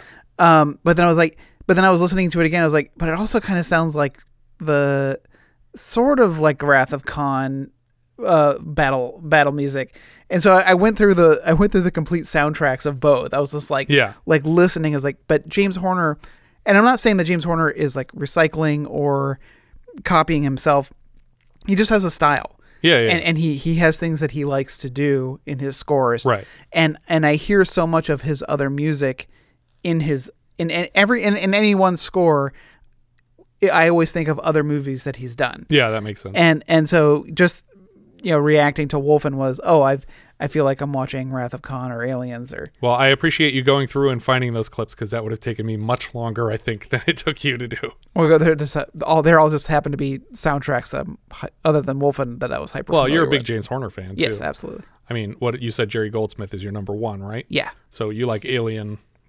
scorers, Right. uh, but I'm really curious about that Craig Safan score. I think there was a version that was released with the other score, and uh, it made use of mostly Native American instruments. Oh. It's a very like sound-oriented score, um, rather than being traditional music score. Not that the Horner score is traditional music No, either. no. You said that the book though didn't have any Amer- any Native American stuff. Correct. Yeah, there's no reference to that at That- all. that's so strange. To I think make that, was added because he looked up the origin of the word wolfen and saw that it had to do with Yeah. Native Americans and wolves being lumped together as a sort of like outer species. Well, and it's interesting that this is uh, two times this week that I had watched a movie that dealt with construction workers and specifically about referencing that Native Americans do a lot of high altitude construction work. Huh. And because I was watching, I introduced my niece to the movie Dark Man. Oh, okay. Um, and the villain at the end is when they're fighting up on the skyscraper. Yeah. He, he and the villain's talking about, I got my first job up here, just me and the Indians. Yeah. And and my niece goes, did he say the Indians? And, and I was like, yeah, this is just a thing that I became aware of. Yeah, apparently. apparently. that was a stereotypical thing that Native Yeah. Americans worked on the tops of bridges and the tops of skyscrapers. it, it was like high paying, dangerous work that no one was willing to do, and Yeah. that that we'll do it. Yeah. We've also heard Horner's work so far in Humanoids from the Deep. Uh, we didn't have to look it up even. Battle Beyond the Stars, the Breaker Morant trailer, which bizarrely repurposed the Battle Beyond the Stars music, and The Hand. He's back later this year scoring Deadly Blessing and The Pursuit of D.B. Cooper, and later Wrath of Khan, 48 Hours, Krull, Commando, Aliens, Willow, Land Before Time, Field of Dreams, Casper, Apollo 13, Jumanji, Titanic, Avatar, and then he tragically passed away in a plane crash not far from here. He was 61 years old. Cinematographer Gerry Fisher has lots of great credits, including Spies, Juggernaut, The 77 Island of Dr. Moreau, the last remake of Beau Geste, Wise Blood for a minisode earlier this season, The Ninth Configuration from last season, and Victory just around the corner this season. Later, he lights Yellowbeard, Highlander, Black Rainbow, and Exorcist 3. Always love a good Yellowbeard reference. I know. Because of all the changes, there are four credited editors on this film. The first is Marshall M. Borden, who previously edited Cloud Dancer, which we covered with a minisode this season. Editor Martin J. Bram, this was his sixth and last editing credit after five episodes of Dukes of Hazzard. Dennis Dolan, this was his second editing credit after Bring Me the Head of Alfredo Garcia and later Repo Man. Last season, we had him as an assistant editor on Carny, and the final editor is Chris Lebenzon. This was his second editing credit after Larry Cohen's The Secret Files of J. Edgar Hoover. He later cuts Weird Science, Top Gun, Midnight Run, Hudson Hawk, and starting with Batman Returns, he became the regular editor of Tim Burton's, following him to Ed Wood, Mars Attacks, Sleepy Hollow, Planet of the Apes, Big Fish, Charlie and the Chocolate Factory, Corpse Bride, Sweeney Todd, Alice in Wonderland, Dark Shadows, Frankenweenie, Miss Peregrine, and Dumbo. Lebenzon returns to the Top Gun franchise as the editor of the upcoming Top Gun Maverick, which I think is coming out this year. Maybe. Who knows? Albert Finney was Dewey Wilson. Amazingly, this is our first Finney film. He has four Best Actor nominations for Tom Jones, Murder on the Orient Express, The Dresser, and Under the Volcano, and a supporting nomination for Erin Brockovich, but sadly he never won. He was also in the 1970 Scrooge, and he's back later this season as Dr. Larry Roberts in Looker. Next season, he is Daddy Warbucks in Annie. He was in Traffic, Big Fish, Corpse Bride, Bourne Ultimatum, and finally Skyfall before passing away in 2019. Diane Venora played Rebecca Neff. This was her first feature film. She's back as Gloria Swanson in The Cotton Club, Justine in Heat, and Gloria Capulet in the Baz Luhrmann Romeo and Juliet. She's Liane Wigand in The Insider, also from Eric Roth, and at the time, Venora was better known for her stage work, and Wadleigh intentionally packed the cast with Broadway regulars because those are the type of actors he preferred. Edward James Olmos played Eddie Holt. This is only his second named character after our minisode review of Virus. He was Lieutenant Martin Castillo in 107 episodes of Miami Vice. He was Judge Robert Mendoza on The West Wing. He was Commander William Adama on Battlestar Galactica, Professor James Geller on Dexter, Gaff in Blade Runner, and he's possibly best known for Jaime Escalante in Stand and Deliver, for which he earned his lone Oscar nomination. Gregory Hines played Whittington. We saw him earlier this season in Mel Brooks' History of the World Part 1. He's also in the 86 Running Scared and The Cotton Club.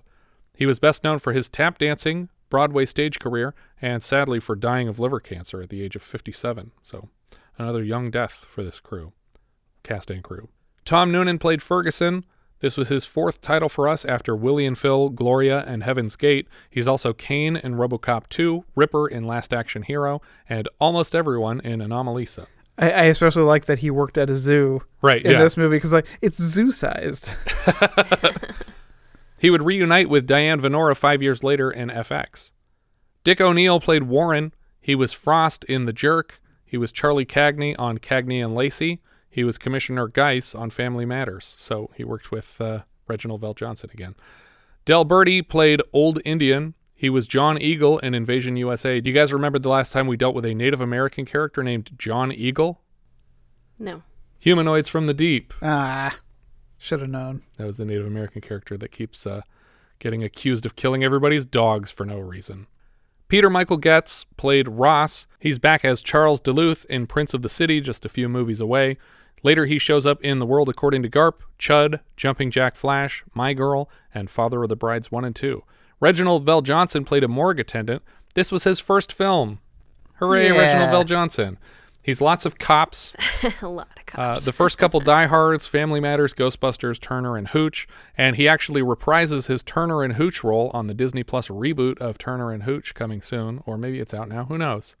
On the Amazon series Invincible, the titular superhero attends Reginald VelJohnson High School, and the principal, B. N. Winslow, is voiced by Reginald VelJohnson. James Tolkan played Baldy. He's Mr. Strickland, the high school principal in Back to the Future. He's also Wigan in War Games, Detective Lubick in Masters of the Universe. He's back soon as George Polito in Prince of the City, and he actually reunited with Michael J. Fox for a Tales from the Crypt episode, Season 3, Episode 3, The Trap, that Fox directed in 1991. Donald Symington played Lawyer. He was Annie Hall's dad in Annie Hall. E. Brian Dean played Fauchek. He played sergeants in both Nighthawks and Stardust Memories so far on the show. Victor Arnold played Roundenbush. He was Charlie in our Shaft Patreon review, and Officer Kendall in The First Deadly Sin. Frank Adonis played Scola.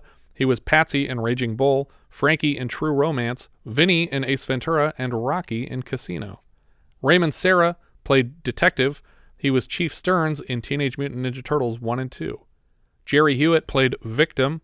I don't know which victim. I'm assuming the drug addict because the other ones had names. Right. This is actually Jerry's seventh appearance on the podcast after Simon, Hot T shirts, The Exterminator, Christmas Evil, Fort Apache the Bronx, and The Nesting. He was also a baseball fury in The Warriors and uses a still from that in his IMDb photo. Roy Brocksmith played Fat Jogger in Park. I think this is also the guy who stole the moped. Yeah, I, I was looking for Roy because he's he's very very noticeable gentleman. Yeah, but just because the the guy stealing the moped is dressed in a full tracksuit, I think this is supposed to be him.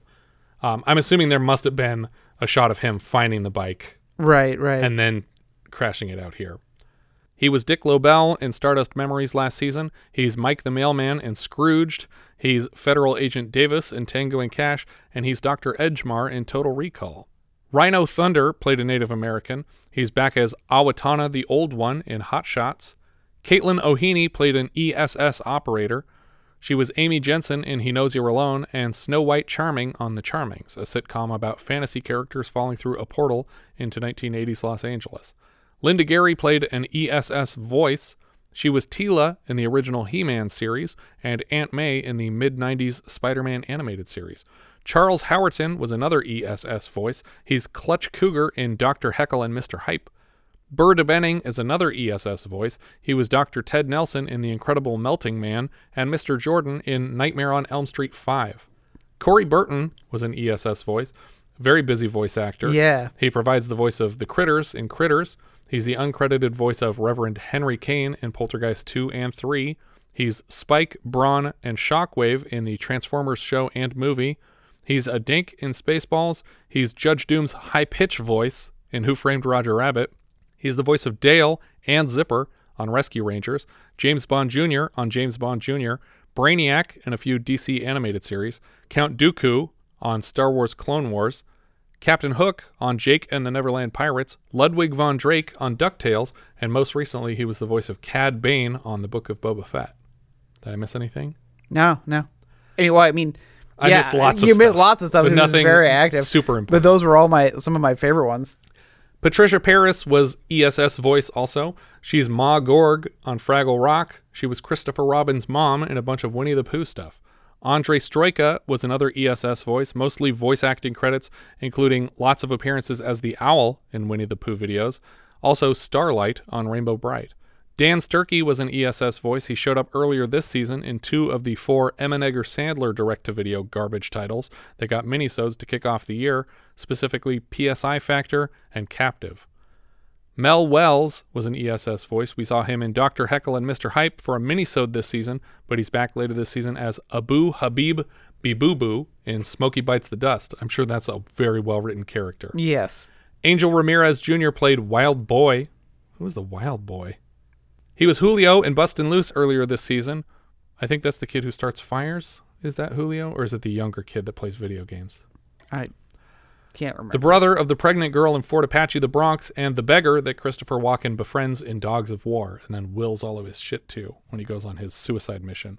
Tom Waits played the drunken bar owner. This is only his third credit after Mumbles in Stallone's Paradise Alley and a trumpet player in One from the Heart. He's back later in The Outsider, Rumblefish, The Cotton Club, Down by Law, The Two Jakes, The Fisher King. He's Renfield in Coppola's Dracula, Doc Heller in The Mystery Men. He's Mr. Nick in The Imaginarium of Dr. Parnassus, Hermit Bob in The Dead Don't Die, and Rex Blau in PTA's Licorice Pizza. Despite these awesome credits, he's still best known for his music, which we heard earlier this season in a minisode review of Ralph Waite's On the Nickel, for which he performs the title track. Those are all the credits I have for this movie.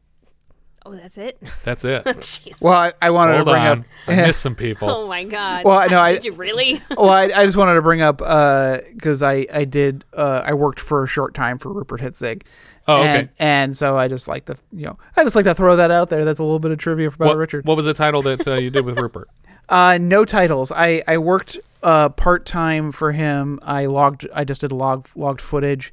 Uh, he had gone into working mostly in industrial and inter- internal type produ- film production. Okay, interesting. Uh, but uh, yeah, so I worked with him for a short while. He was an interesting guy. There you go. Uh, and uh, I wanted to also bring up one of the music, uh, other music credits of Bob Badami, uh, who's a name you will see a lot in films, usually as music wrangler.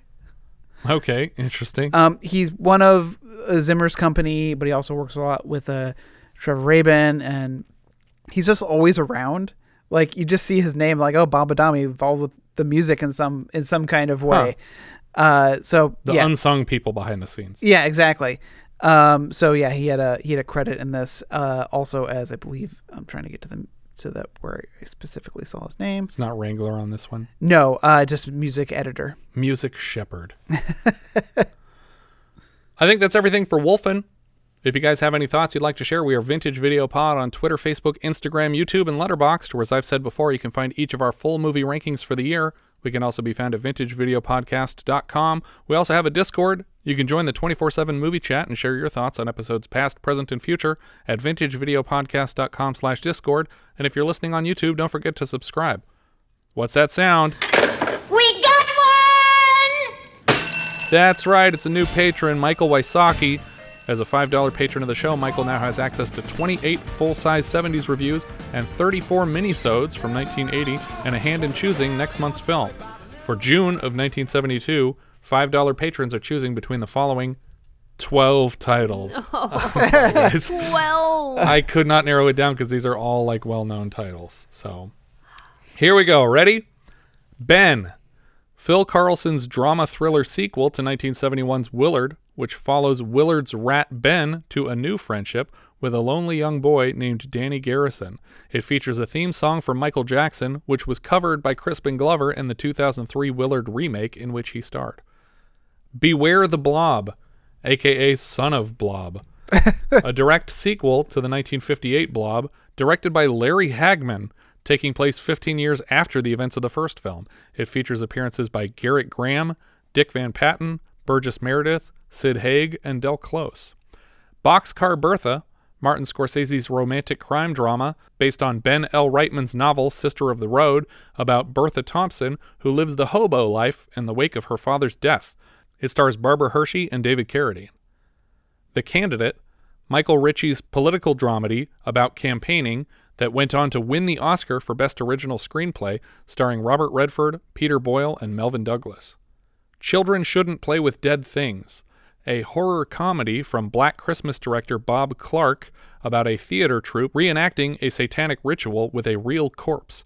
It was shot on a budget of $50,000 over two weeks and stars in the lead Alan Ormsby, who last season wrote the screenplays for My Bodyguard and The Little Dragons.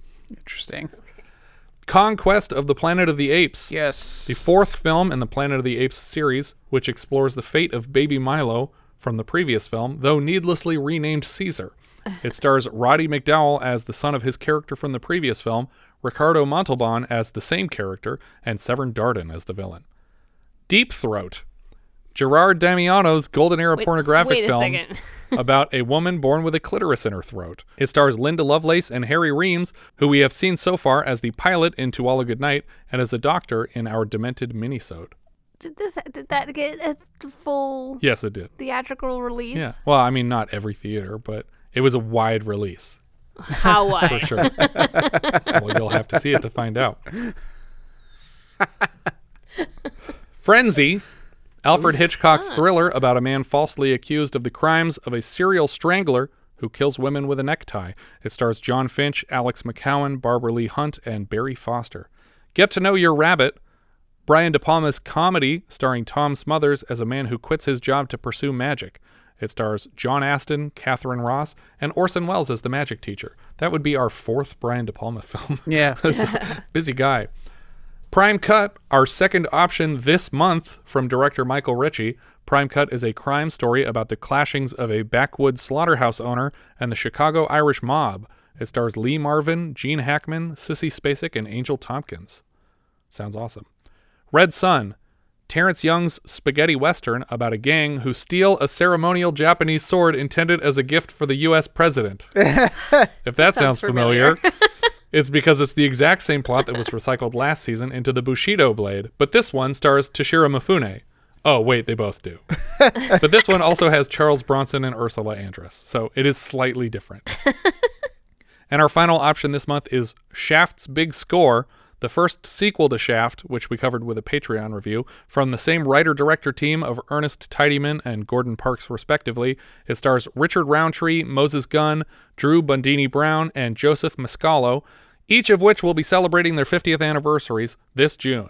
Thank you so much for listening, and I hope you'll join us next time when we'll be discussing Under the Rainbow, which IMDb describes like so a visiting dignitary, a CIA agent, a Nazi spy, Japanese tourists, an assassin, and a group of midget actors from The Wizard of Oz all check into an elite Los Angeles hotel called Under the Rainbow.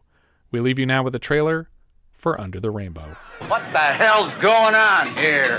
Guess what happened when 150 midgets checked into a hotel in Hollywood to make one of the world's biggest movies? I want a room.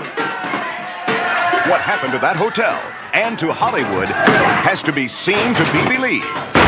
Now, the real madness can be shown. Give me my bucket! That's my favorite bucket! The cable! And believe you me, it's not short on action.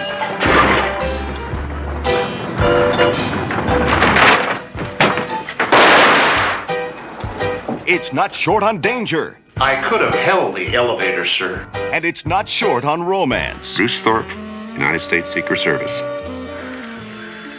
And I, uh, suppose that's your gun, huh? Oh, no, I wear a uh, shoulder holster. It's not short on excitement either. All kinds of excitement. Not bad. And you better believe it's not short on laughs. I'm gonna miss you too. No time for pygmy perversion. Sieg Heil! You will cooperate or I'll blow your brains out. If you haven't already guessed, it'll be out shortly. Chevy Chase, Carrie Fisher, and 150 of Hollywood's smallest stars in Under the Rainbow, a giant comedy. Coming from Orion Pictures. What an interesting hotel.